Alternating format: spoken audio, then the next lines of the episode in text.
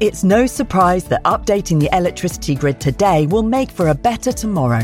Increased self sufficiency is just one of the benefits. The Great Grid upgrade will also boost the economy and create new green jobs.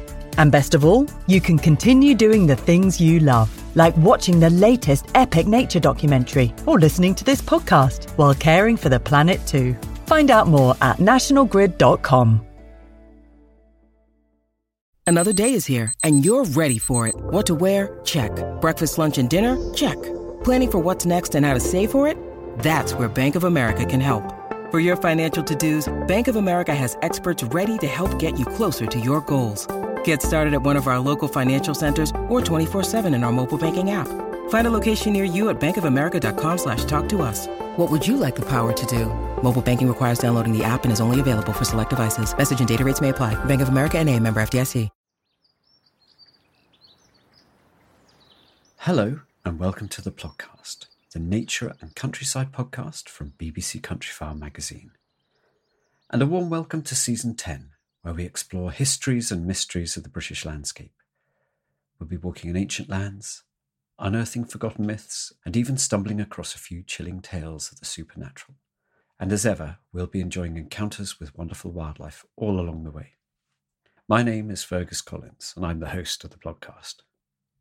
And welcome to episode six, where we meet poet Hugh Dunkerley in the magical landscape of the South Downs in West Sussex. Hugh takes us on a wander into Kingley Vale Nature Reserve and under the canopy of the twisted, eerie yew trees that thrive there. He's on a quest to find a World War II resistance bunker hidden in the woods. But along the way, Hugh unearths a host of curious historical tales among the burial mounds, tumuli, and glorious wildflower meadows of the downland and we get to enjoy some wonderful poetry on the way, as well as words of wisdom from Steve Walker of Natural England, who manages this landscape. And later, join me and the podcast team to discuss the podcast postbag and listener sounds of the week. But for now, join Hugh Dunkerley out on the downs. Up ahead of me, I can see Kingley Vale, which is part of the South Downs, of course, and a rim of darker trees, yew trees, on the top of the hill for which the reserve is famous. Kingley Vale was formed originally at the end of the last ice age as meltwaters from glaciers further north swept down, sweeping sediments into the valley bottom but leaving the tops bare. And these bare tops were then colonised by trees and grasses so I'm going to be walking up to the top of the reserve today, looking at the burial mounds on the top. There's an old hill fort up there as well. Been many years of thousands of years of human activity in the Vale. But I'm also interested in trying to find an old Second World War resistance bunker, which I've been told is somewhere in the trees on the northwest side of the reserve. And I'm just coming up to the reserve now, and there's an amazing yew sculpture here, right in front of me with a star shaped carved into it. And beyond that, the Nature Studies Centre for the reserve. So I'm going to be going to the Nature Study Centre and then talking to Steve Walker, the warden, about the, the management of the reserve. When I first lived in Chichester, this little study centre was full of stuffed animals that uh, Richard Williamson, and then uh, warden had found around the reserve or on roads. I found it all quite macabre and I wrote a poem about it. And this is called Natural History. These are the casualties, the ones who never made it to the tangled safety of the other verge, their lives seeping away in ditches, or who, racked with toxins, lay under bushes, uncomprehending as a million suns burn through their bodies. Now they're pinned and labelled, a catalogue of flattened rats, voles, and squirrels frozen in assorted agonies. The roe fawn like a mummified fetus, its two long legs twisted at impossible angles. An emaciated husk was once a green woodpecker that must have died of starvation, its balding plumage almost colourless. A pinboard is lined with skulls, pebble sized finches and sparrows, the curlew's long beak a huge needle, four times as long as its head. and below the skulls something I can't make out a thin, dried up tube of flesh ending in two big fingered paws and a ruff of fur. A faded card is lying beside it. Mole, I can still read. July 69. I lift the tube onto my hand. It weighs almost nothing. The long claws are like fish bones. Whatever ate it turned the skin inside out like a glove, stripping away everything except this stubborn spine and these feet with their wrinkled human palms. So I'm glad to say, from my point of view anyway, the uh, study centre is different now. It's actually locked today, and apparently the lock is broken. But inside is a display about the history, uh, human history, and the natural history of Kingley Vale. So I'm walking along the track, and we're now in the reserve uh, with Steve, and we're walking under oak trees, and there's some yew trees around here as well. A, a big old yew to our right. Um, I noticed an ash dieback notice there, Steve. Yeah, so sadly we've we've got ash dieback like the rest of the southeast, and one of the few species that grows really well with the yew is the ash. So we've got an awful lot of ash at Kingley Vale, and a lot of the trees are are declining, so they lose their their leaves at first. The tips go a bit orangey brown, and then they start dropping limbs. So we're trying to leave as many of the ash as we can, but any ones around paths, we have to go in and decide whether we want to take the tree out or ideally pollard it. So we kind of leave, you see these trees almost like tortured hands sticking up, but they're actually, it's quite good management because you leave a lot of deadwood, standing deadwood, which is Yeah. great for bats, Mm. birds, invertebrates. Um, so yeah, trying to get that balance right. But it will be a big change for the nature reserve. Um, if you come down in winter and you look from the top, all you see is you know the ash and the yew.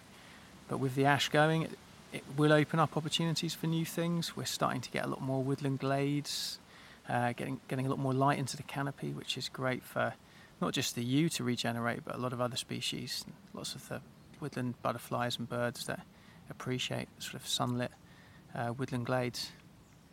So what what are the other main species we've got? I noticed a lot of oak down here in the in the the bottom of the valley. Yeah, so so Kingley Vale is a large glacial coombe, and in, in the valley bottom, the, the soils are very different. There's a sort of thicker soil. We do have a lot more oak trees. Um, you, I mean, you'll see all, all kinds of things in here, but the oak's quite dominant, although they're all sort of from 1950s, so quite old, but not really old. Lots of uh, hawthorn, other thorns, holly, some white beam. Um, you get occasional interesting tree like a wild service tree. Uh, but it's something we'd love to see more of, more sort of diversity of species. But being a, a national nature reserve, we don't want to introduce things. We, we want to give them a chance to appear naturally, if possible.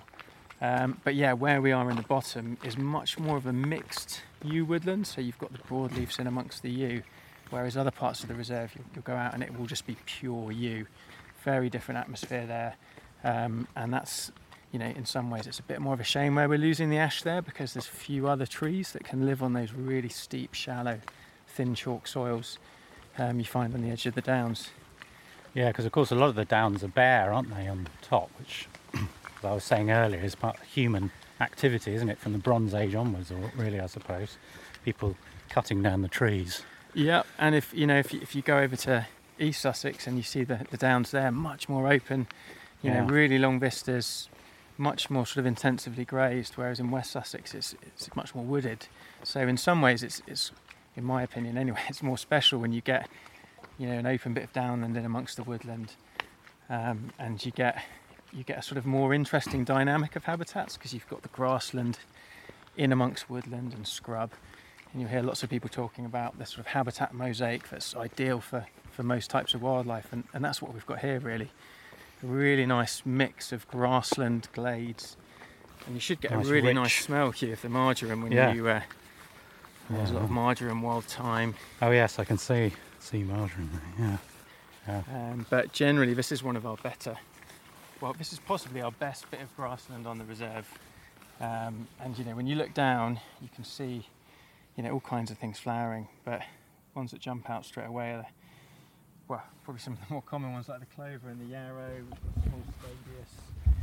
got. Um, we've got this is eyebright. It's a lovely little flower. Oh yeah. we've had a lot of Squinancy wort this year. Oh, there's two. I think those are dark green fritillaries flying around here. They're probably going to disappear off onto the woodland edge soon. But you can, you know, it's hard to des- describe it, but the place is teeming with butterflies. You know, and if we lay down, we'd find all kinds of grasshoppers, bugs. Um, we get dragonflies bombing up and down over to the dew pond in the corner. So, it, yeah, the chalk grassland is it really is such a fantastic habitat, and but it does require management. Um, you know, some of these grasslands could have been here for an awful long time. We don't quite know how long, but when you find some some things like some of the fungi, the wax caps, suggest that you know some of these grasslands are ancient. But if we just left it, it would very quickly scrub over, and you know that's one of our main main management actions on the reserve to really sort of try and maintain the chalk grassland we have, make sure it's in a really nice nice condition, um, and try not to let the scrub encroach too much, which is a really difficult balance because you you don't, you don't, you don't want to garden the site. No, Um, no. And and scrub is fantastic in its own right. We've just Mm. got an awful lot of it. So with our grazing, we're always trying to get that balance right between not grazing too much, leaving some natural processes in action, if you like, some opportunities for dynamism, letting the scrub come out in one area, grazing another area a bit harder, and we won't graze right up to the to the scrub edge. We like to sort of we, we use electric fencing because the site's a bit of a nightmare to to, to graze with, with permanent fencing. Uh, but we'll, we'll set the electric fencing back from the scrub edge so we Mhm. get a really nice grade of habitats. You know, we get a nice ecotone um, with the longer grassland, bits of scrub, and that's where you often find, you know, your reptiles, adders basking out in the sunshine, woodland birds in that sort of denser, denser scrub areas. A lot of the invertebrates as well, because I think people often forget some of the um, some of the insects we have here. You need, you know, their life cycle needs a number of different habitats. You know, they might, if you're a bumblebee, you might forage somewhere in the grassland. You might go Mm. somewhere else to nest. Um, if you're looking to hibernate, you need something again. So, you know, getting in amongst the leaf litter in the woods or the scrub. So, the mix of habitats really does, you know, lead to abundant uh, wildlife, and that's what I love about the site. And I think in an ideal world, we, we would love it if we get to a point where we get the grazing just right with, with rare breed cattle and, and some sheep, where we just let them do the management. We can Mm. step back. We don't have to bring in heavy machinery to remove um, scrub. We, we'd love to get away from using herbicide, which we don't really use very much anymore. Um, but some of the some of the plants are really tough to control, like Yeah. bramble. People probably assume it's a kind of natural landscape that just perhaps don't appreciate the management that it takes to. Yeah, it's de- it's definitely a challenge. But in some ways, if people don't realise it's being managed, you, you know, you, you can you can kind of take that as a sort of backhanded compliment Yeah, in a true, way, Yeah, yeah. because you know it, it feels more natural, and, and part of that is using things like electric fencing, using the right livestock and the right numbers. Um, but yeah, we, we we find a lot of our visitors really um, they really understand the yew woodland and they get very excited about coming here to see the yew woodland. But the grassland, the chalk grassland, they might not realise how rare and special it is. yeah. And I think until you stop, I mean, if you stop and have a picnic and you sit down for half an hour, you, you know, you can't help but be sort of lured in by it because the Mm. scents, the buzzing and humming of hoverflies and, and all kinds of stuff, not to mention all the colours, um, then I think people start to really, you know, see the value in it. So yeah, we do. We have a few issues like most sites. Um, people having barbecues, um, not realising that if you have a barbecue on a lovely bit of chalk grassland, you're probably going to kill that bit of Yeah. grassland, if Yeah. not forever, for an awful long time.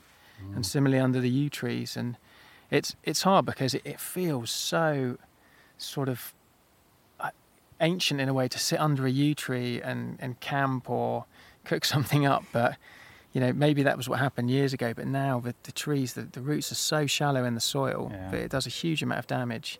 Um, and we, we do get a few people who who sadly do have barbecues here, so it's something we're trying to clamp down on. Mm. Um, Mm. um, but yeah, I, I think in many ways, if we get the engagement right on the site, that will that will address a lot of the antisocial behaviour. Yeah. Um, and you know, there's so many people who come to Kingley Vale as their local walk or a place they just feel so, you know, that they've got a real special tie with. So in, in many ways, they sort of are the eyes and the ears, and you know, I, I like to think a lot of people kind of help manage it just by being out Yeah, and about yeah. and saying, you know, do you want to stick your dog on a lead, or do you realise you shouldn't be cycling on this amazing old bronze burial mound? Yeah. um, or maybe it's not a great spot for a rave. We had an interesting rave on the weekend just gone. Oh, you know, yeah. someone put a huge sound system in, and they were very nice people. On top But, of the. Uh, Uh, down in the bottom, Oh, down in the bottom, and until they got stuck and couldn't get the the vehicle out. So yeah, you do get a few issues, but mm, we've just stepped off the the chalk grassland area we're on, and we've come over to a new dew pond. And one of the features, obviously, about chalk landscapes, especially on the higher downs, very free draining, a complete lack of water. So in the past, people would have constructed these dew ponds mostly for grazing, um, for grazing animals on, for, for watering the sheep. And it's uh, quite a simple construction. It's like a, a dish, a, sh- a sort of saucer shape, round, and oh, just can you see? Yeah. What have we got there? Is that sparrowhawk? Looking a bit high. Oh, straight off into the sun. Sorry. We've been I mom- it moments. is, I think it is a sparrowhawk, yeah. We heard it, didn't we? Yeah, first? yeah. Something just sh- sh- shot out. Um, Yeah. Anyhow, I'm getting distracted. But yeah, we were looking at the the dew pond, and they they would have basically constructed a shallow layer of puddle clay, and the idea was that insulated the pond from the ground, so it would be cooler, and you'd get dew condensing on the pond, and it would naturally Oh, fill up. that's why it's called a dew pond. I never Hence, knew that. yeah, and uh, I think there's a few question marks how effective that is. But at the end of the day, it catches a lot of rain, yeah. and you know we've we- we've talked about all the great habitats we've got, but if you haven't got water, you're missing something really key. So something we've really worked on is to try and dot in a few dew ponds Mhm. around and about the site. And you can see this one was put on with a, a grant from Tesco's from the plastic bag scheme. So thank you to anyone who put the coin in our project in the local Chichester Tesco's. Um, but you can see this has been here, I think, three and a half years Yeah. already. There is so much going on in It's there. very established. isn't it? Yeah, we've got starwort over there. We've got water plantains. We've got lilies, all kinds of pondweeds in there. And you know, we were dipping here recently. Smooth newt, palmate newt, Really? uh, loads of toad spawn, and you Oh. know, we've seen a few dragonflies just while we're here. Chasers darting around, smaller ones. Usually get a few hawkers. So it's um, yeah, it's a really nice feature to have on the reserve. And, and anyone who comes to visit Kingley, I you know, I would advise you to search out one of the dew ponds. Great to just sit and watch for a little while and see what appears. And you know, even some of the bird species that are, are less common, things like turtle dove, um, you'll get coming in and using these ponds. So really good spot for just a bit of quiet. It's amazing is if you create a pond, what arrives, isn't it? Like, you know, newts, how do they get there? It's just. Yeah, incredible, isn't it? It is. It is, and you know, and that's the other thing. I mean, newts they live most of the, the year out of the Mm. the water, but you know they've marched over from another pond somewhere. So often it's really about having that those sort of stepping stones of other ponds and water features Mm. that they can move through the Mm. So we're now on the uh, western side of the reserve, and there's a. we're under some yew trees that are probably 70 years old. Do you think something Yeah, like that, Steve? Probably around and about. We've we've got some of the we've got some really old trees in the bottom, but a lot of the the yew trees are a lot younger, and they would have been on downland, which is they've basically colonised the downland since um, pretty much since the Second World War. But as we can see, they're fantastic for the uh, for the for the livestock on a, on a really hot day. Um, we're just looking at some of our Herdwick sheep, which we use to graze the site. So these are sheep you're probably more familiar from the Lake District, um, and normally we wouldn't graze in the summer. Um, it, it's you know you, you, the whole point of grazing is to promote floral interest and get more wildflowers, and the sheep will tend to eat a lot of the wildflowers. But in areas where the grassland's poor quality, or you know it's it's become really scrubby, really brambly, it's quite good every now and then to give it a summer graze. So the Herdwicks love bramble. I, I'm not quite sure who, Wow. who figured that out, but they just seem to love bramble. So they're in heaven here. And you know, if you get them on at the right time and you get that new flush of bramble, they really get on it. That's great. Um, so they've been a really good good management tool on the reserve. You know, our, our preference is always to graze with cattle, um, which generally are much less selective. So you get Mm. real sort of rougher grazing with tussocks and then shorter areas, and they'll trample in amongst the scrub, and you know they'll poach the ground, so you get different things seeding in there. Whereas the sheep are a bit more of your sort of you know bowling green lawnmower yeah. so- good for a certain use, but the Herdwicks, particularly because of the bramble, um, that work really well here. And I think the public quite like seeing, you know, the feedback we get from our livestock is is actually quite positive. Again, I think because we use things like um, the electric fencing, so you know you're not coming in and seeing lots of um, fenced areas, and No. we try and hide the troughs away. Um, and generally, whenever we graze an area, we tend to give them quite a big, a big space. Yeah. You know, with a load of trees, so they've got some somewhere to sort of hide from the, Yeah, they're all uh, the sun and the public. most of them are lying down, aren't they? From the They sun are. At the If moment. these guys are very skittish, if we go over, and I can tell you because when we move them, they uh, they very rarely go where we want them to. um, but yeah, they've they've chosen the right spot. And again, you know, you might have mentioned on the way in, Hugh, that the difference when you step out of the grassland in the baking heat and you go into the cool cool Mm, yew forest. I mean, it's lovely. Oh, it is beautiful today, isn't it? But yeah, so so grazing's really one of the main main bits of management we do on the reserve. Um, and you know, in an ideal world, we'd, we'd probably graze a little bit more. earlier I was mentioning the ragwort, but you and we were talking about the instinct to sort of pull it up. But in fact, you were saying it's actually quite good in many ways. Yeah, def- I mean, we, we're, we're lucky. We don't have lots of horse paddocks around the reserve um, where you know it, it could cause a cause um, some upset. But it, on the reserve, it, it's fantastic for so many invertebrates, um, and it's you know it's quite a nice yellow flower. It is, there, it? Is, yeah. there is an instinct even amongst um, site managers, you know, saying pull it, pull it, you know, because you've just been taught in the past. and Mm. It- it's a bit similar with scrub actually. People used to be very focused on scrub clearance and scrub bashing. and Yeah, I remember scrub- scrub bashing from when I worked in conservation. Yeah. yeah, and you know, I think we probably went too far that way, and now people really get the uh, the value of scrub, especially the right kind of scrub, really dense, thorny scrub. Yeah. Um, you know, when you wa- when you're out in the morning, that's where you see all the life, especially the birds. I'm now in the bottom of the valley amongst the really old yews for which uh, Kingley Vale is so famous. And the yew I'm looking at at the moment is probably, well, it's hard to tell whether it's one tree or two, but it's uh, certainly probably about eight or nine metres around. And it has lots of low branches that come off and hang down and then seem to root themselves into the soil. And the amazing thing about yew trees is, in some ways, they're almost eternal because the the branches come down, root themselves into soil, and then new shoots emerge from those branches and create new trees. And in fact, there's one we'll go and see in a minute called the grandfather, which has lots of children and grandchildren coming off it. Aging yew trees is very hard because they hollow out from the inside and therefore there aren't any rings you can count. So it's extremely difficult to know how old these yew trees are. As I say, they're absolutely massive. They look like sort of rearing beasts with these twisted big arms of branches coming off. And underneath, nothing grows. We've just got the brown uh, needles of the yew tree because they cut out the light, but also the soil around them uh, is impossible for anything to grow in. And then there's great shattered bits which have fallen off as well. You can see sort of arms with huge cracks in them, bits lying on the ground. So as new bits are growing, old bits are dying. Uh, there's some interesting legends about these yew trees in Kingley Vale.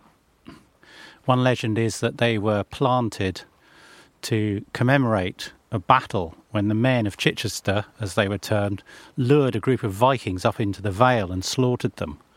And this accounts for the red in the uh, yew wood when it rains, which is an interesting story. And I'm going to read a poem by a friend of mine, Vicki Feaver, who used to live near here, who wrote about these yews themselves.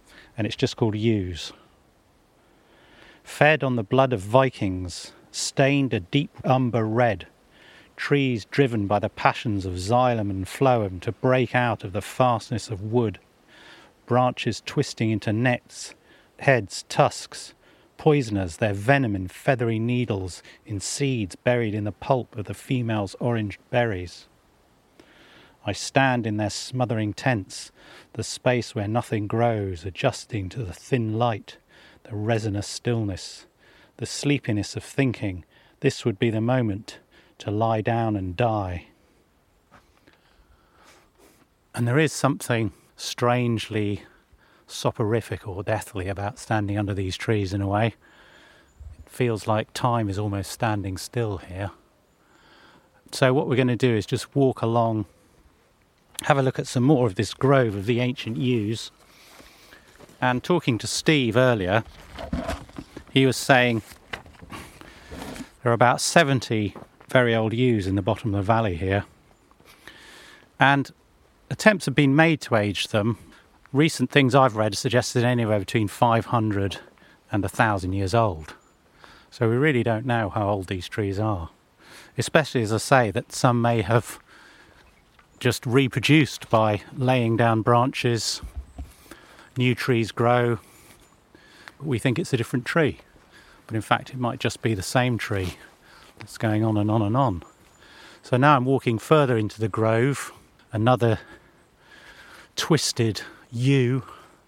It almost looks dead when you look at the main body of it. There's these broken off branches with no leaves on them or needles on them. But then the further up we look, we can see lots of needles. The collapsed, what seemed like collapsed arms coming down, burying themselves in the soil again. But dead bits of yew lying around everywhere. And I'm just coming to a spot now where two yews have been blown over. So I'm looking at the roots of them. But these yews are still surviving, they're still growing. Apparently, if a tree is blown over, as long as a third of the roots remain in the ground, it can keep growing. I've also heard that this area is an area for Wicca, and I have seen tokens left on the trees, which a student of mine informed me were Wicca tokens.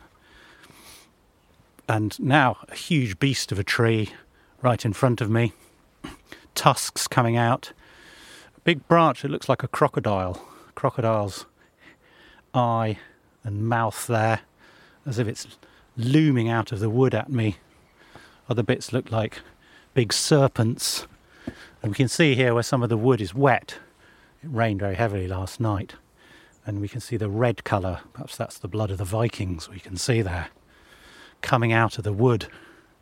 Some other dead yews lying about here with the most amazing gnarled shapes. Some of these, where the wood's very smooth, it actually looks a bit like coral, amazingly. And now we're going to move up to look at the largest tree, what's sometimes called the grandfather tree, which I mentioned before. Which, when as we approach it, looks like a cagework of shattered, dead branches. And then we actually come in under the tree, and all these branches, which are leafless, are reaching down, burying themselves in the soil. And we walk about 10 feet further on, and new trees are just shooting up from those branches. And I'm basically standing in a grove of yews with probably about 10 or 15 trees around me which all sprouted from this, this old tree, the grandfather tree. Most of the wood on the grandfather tree looks dead, but it's obviously not because these trees are still growing. An amazing sight, this huge yew, which has been here for, well, who knows how long. And there are flints trapped in some of its, where you can see the roots as well. So now I'm just emerging out of the grove of very old yews to look north into the bowl of the valley to look up onto the hill. And it's suddenly very bright and much warmer out here. There's a sort of nice, rich, moist, cool air under the yews. You can probably hear a plane going over there. There must be 15 or 20 dragonflies just to my right huge number of them there. on the hill, on the east side of Kingley Vale, I can see a row of younger yews covering the hillside. These are about 70 years old. And underneath there, if you go in there, it's, it's, it's just nothing growing underneath. It's sort of the yews are so close to the ground. Then up ahead, I can see the top of the valley. There's other trees growing up there. And if you can hear the birds, skylarks, particularly, I can hear at the moment, but some other birds as well. I've just also walked past what is apparently an old field system, medieval field system. And one of the fascinating things about Kingley Vale is its human history. I've already mentioned the Vikings. Well, right ahead of me, what looks like a sparrowhawk has just landed on a bush and is looking intently at me. The bowl of the valley, which I'm now in, the sort of wide expanse, open expanse, was used in the Second World War as a training ground for Canadian troops. Up ahead of me, there are some shattered trees that were used for target practice by the troops. The story goes that they also used to use the local farm workers as target practice, scaring them by shooting at them. I don't know how true that is. Certainly, at the end of the Second World War, there was an old tank left in the valley. It was used for target practice. And Richard Williamson, in his book, The Great Yew Forest, tells the story of how the army came to blow it up. And they tried once and not much happened. Oh, it's a kestrel, not a sparrowhawk, and it's hovering about 20 feet from me. It's just taken off again across the valley. So they tried to blow the tank up. There was a massive explosion. The tank lifted a few feet in the air and nothing happened. The locals had all come to watch and thought this was hilarious. The next week, the army came back again. The locals all gathered.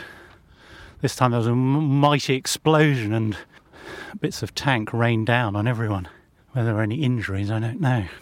So, hopefully, I'm getting closer to my goal of finding the resistance bunker that I mentioned earlier. So, just to fill you in on that a bit, in 1940, when invasion looked imminent, the British government decided to form resistance units, particularly in the south of England. And men were recruited either from the Home Guard or who were too young to go to the army. And they were sworn to secrecy. They weren't even allowed to tell their families what they were doing. And they were trained in explosives, assassination, those sorts of things. And in the event of an invasion, they would go underground and they would come out and harass the Germans. They were given 21 days life expectancy. They were given supplies 21 days because no one thought they would live longer than that. The group who were from Chichester or nearby used to come up here for training and tell their families they were playing football, so it was known as the football field. Apparently, there was a cache of arms found in the bottom of the valley, but I've no idea where that is or whether it's still there. But rumours of this hideout for the resistance have persisted. People have told me about it. And I know it's somewhere up on the top here in the yew trees off to the west. So I'm going to be heading up that way. I'm walking up the hill now and stopping at some other interesting Iron Age and Bronze Age sites on the way. So I'm up on the top now, and there's a beautiful grassland here with clover. Just below me, there's a line of yews, probably about 200 year old yews. And in front of me, two mounds. And these are burial mounds. They've already they've been excavated, so they're kind of hollow in the middle. But they were the burial mounds of Beaker people, tribes who moved in to this country in prehistoric times. And these uh, burial mounds, apparently, when they were made, would have been bright white because they would be made of chalk, presumably seen for miles, and therefore it's assumed would have been the burial mounds of high status people to be buried up here. There's also the remains of a hill fort further off in the woods, and beyond that, if we go along the ridge eastwards, elements of a Roman temple. So, amazing amount of human activity in this area for thousands of years. I'm just walking down the other side of the barrow now, and I can see a buzzard ahead of me, just gliding gracefully over the yew trees. Very distinctive wing shape as it lifts up, takes a few casual flaps. It's been carried on the gentle wind that's coming from the south using that wind to make its way down the hill. So I'm following it down the hill now, and I'm going to be entering area of the 200 year old yew trees. So these yew trees have spread up here over a couple of hundred years, as I said. Again, with the yews, it's a bit like entering a kind of dark temple of some kind as we walk through the gate. The yews here, of course, much smaller than the ones in the valley, perhaps 20 30 feet high, girth of about two meters, I should think. But if I actually go into the wood, now you may notice the change in the sound. It's very quiet in here. Again, the ground is completely bare except for the needles and branches of the yew trees. It's a kind of almost deathly stillness in here. I'm just going to stop and listen and see what I can hear.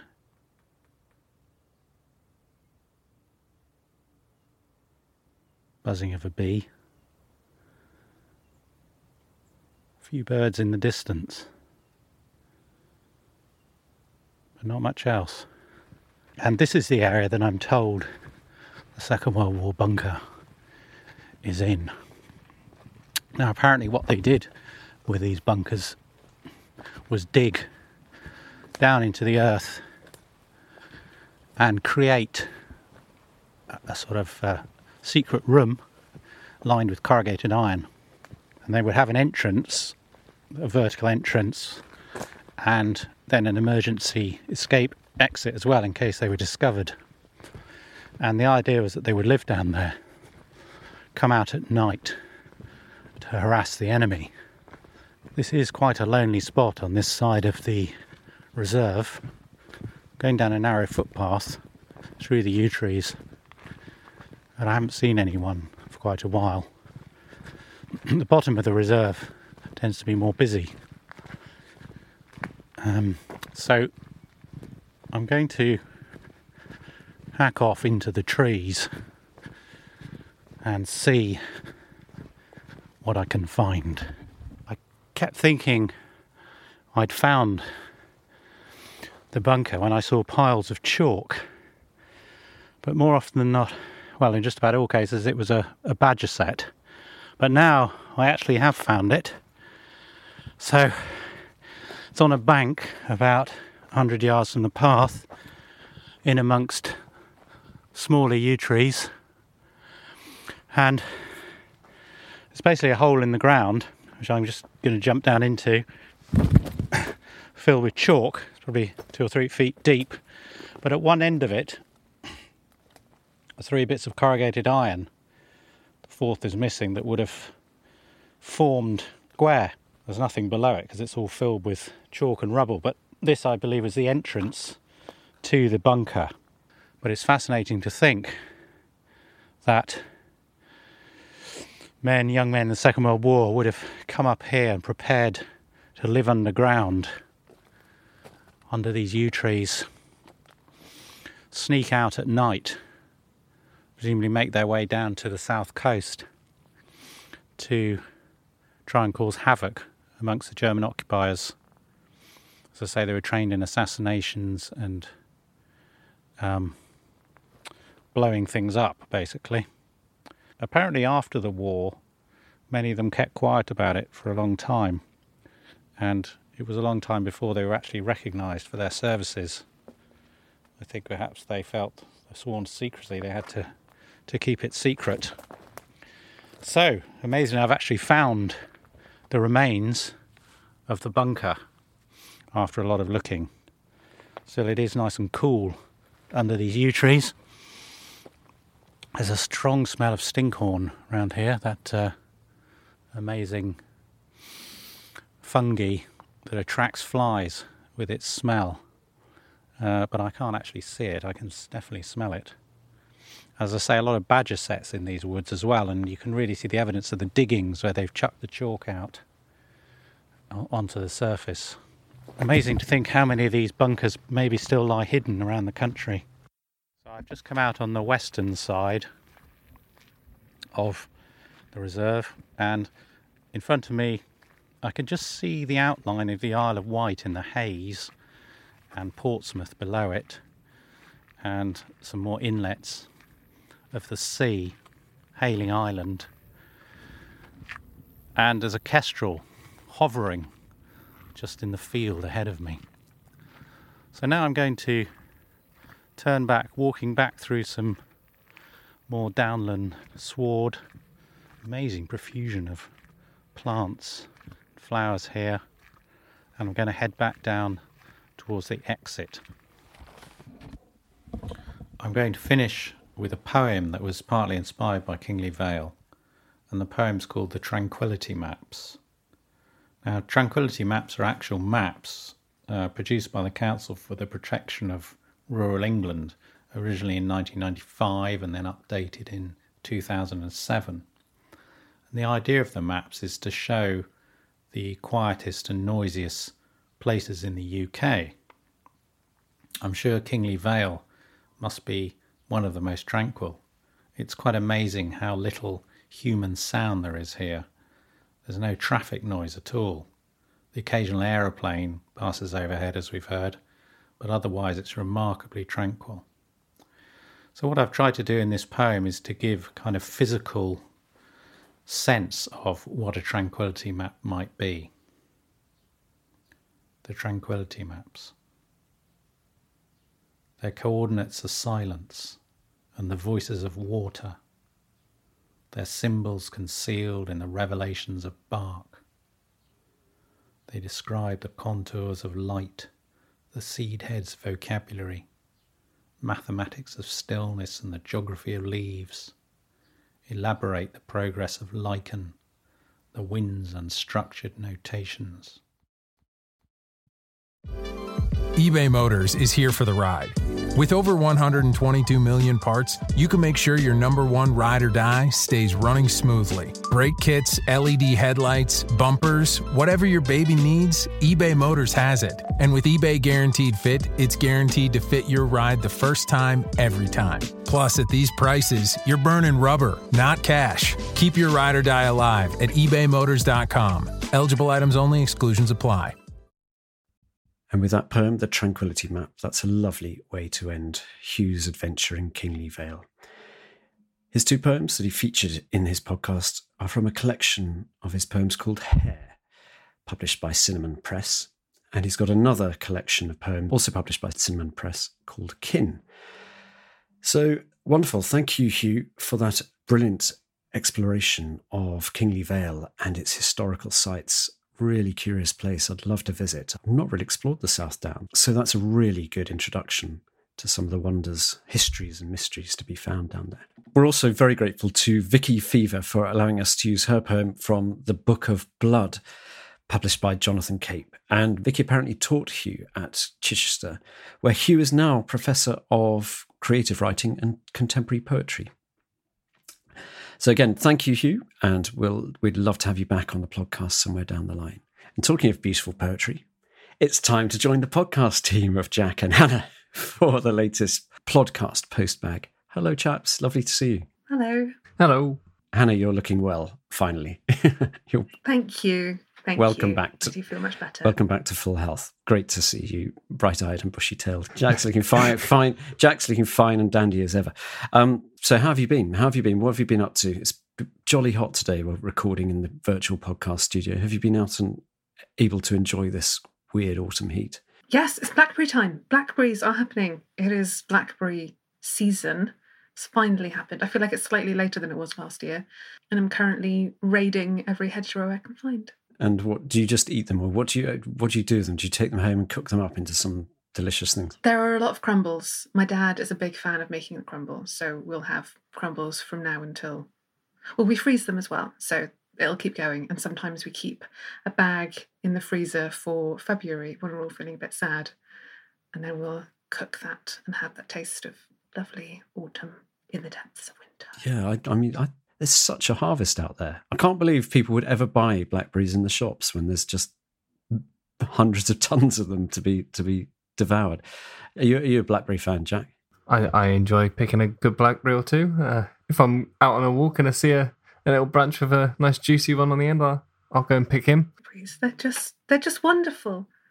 You can feed yourself while walking. Now's the time to live off the wild. If, if you were ever going to go on the run, now's the, t- now's the time to go and you can forage happily on blackberries. Going back to poetry, obviously Hugh being a poet, he festooned his podcast with lovely poetry. Do you do you like do you have any sort of country poems that you have ever taken your fancy? Unsurprisingly, Dylan Thomas. Anything, everything, all things, Dylan Thomas. He just writes perfectly, especially because he writes about places that I know well. And he fills them with people, like his countryside poems are populated by people and people's voices and people's feelings and people's actions. It's and I was um, particularly thinking about uh, Under Milkwood, which technically is not a poem but a play, but there is a poem within it. So one of the characters, the Reverend Eli Jenkins, thinks about himself as a bard, and he sort of sings in the morning and sings in the evening. So his morning poem is about the village that they live in and how although it's not very special in if when you compare it to more dramatic features of Wales, it's theirs and it's wonderful and special because it's theirs and it's home. Could you give us a line from it? Um, so I'm not going to read the whole thing because there is a lot of Welsh in this that I can't pronounce yet. Um, but I would say that there is a reading by Richard Burton on YouTube, and he does it beautifully. And it's a treat because people who know Under Milkwood, like the famous um, recording was done with Richard Burton as the first voice, and he doesn't read this poem because it's read by the actor playing the character, the Reverend Eli Jenkins. So this this recording is an extra little tasty treat.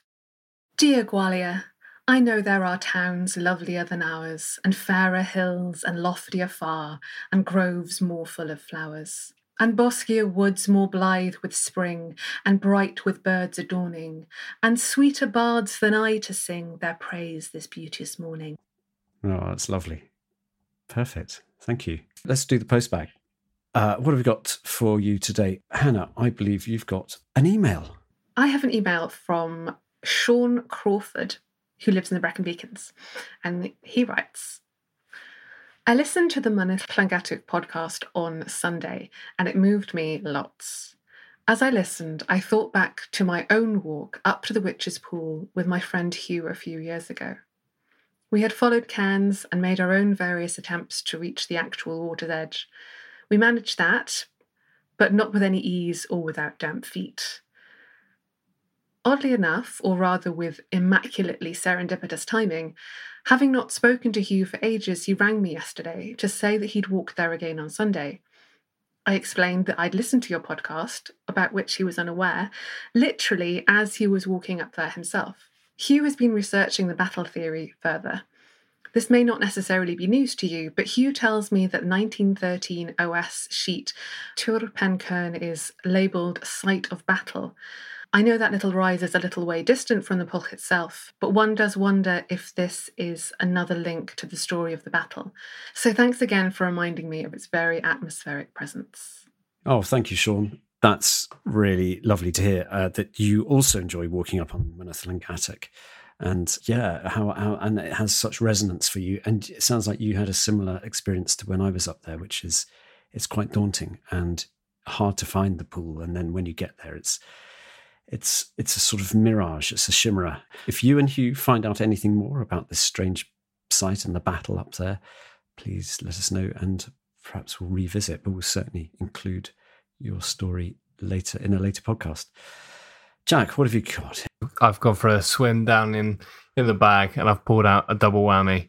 First of all, I have an email, uh, and it's from Rob Hunt, and he said, "I just wanted to congratulate you on your podcast success. It really is going from strength to strength, and I keep recommending it to people who are struggling with any stresses. You've got a new celebrity fan in comedian Lucy Porter too, who I recommended it to at an event I was at, and she said she listened and loved it, which is brilliant. Oh, fantastic. Welcome aboard, Lucy. tell all your friends, tell all your audiences. we, um, and well, the invite's there. Please do come and join us for a podcast ramble sometime. Thank you, Rob. That's really encouraging and really kind of you to say, and also for spreading the word to all your celebrity friends.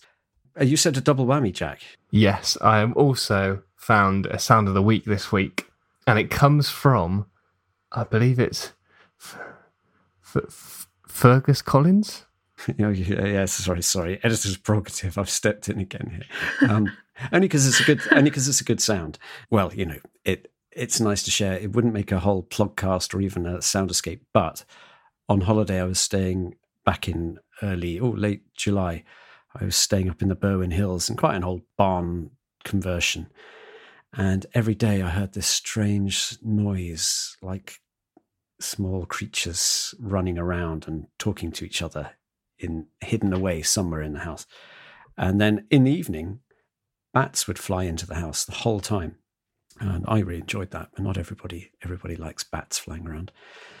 And eventually traced the noise down to a colony of bats squeaking during the day, just chattering to themselves. So here's bats talking, bat chat.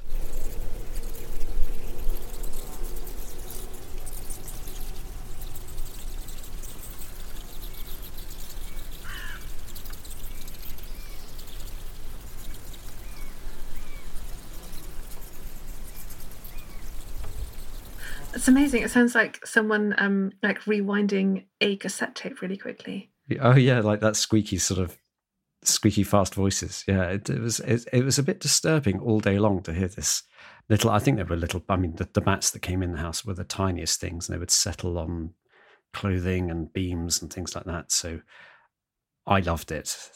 Some of the family didn't like it, but uh, they are they they I, I, think they're really cute, but tiny. So one of the pipistrelle species, I think. But that's pipistrelle chat for you. So that's my sound of the week. Um, bats in the belfry. Uh, but obviously, Jack and Hannah much prefer to listen to your sounds of the week than mine. We're just looking for any beautiful sounds of the countryside. Don't necessarily have to be that beautiful. They can just be curious and entertaining and thought provoking. It's a very simple process. Record on whatever device you have to hand. A phone is perfectly acceptable. And then email your recording, no more than 20, 30 seconds, to me, Fergus Collins, and my email address is editor at countryfile.com. And if the file is particularly big, then you may need to have one of those file compression websites like WeTransfer or Dropbox or something like that. But use that email address, editor at countryfile.com, and I will get it. And I really look forward to listening to them and sharing them with uh, my beloved colleagues here because it just gives us a little flavour of what you're all doing out in the countryside and what you're enjoying, wherever you are in the world. But we're also back next week with Kenneth, another poet. Um, we're going through a little poetry phase at the moment. Kenneth Steven, regular contributor to the podcast over the last couple of years, and he has gone to the remote and sacred isle of Iona in the Inner Hebrides, which is a resting place of kings, a birthplace of Christianity in the British Isles. It's a lovely, lovely, lovely recording. Absolutely don't miss it. And we'll be chatting about that next week. But that's it for now from us all. Thank you so much for listening and farewell. Goodbye.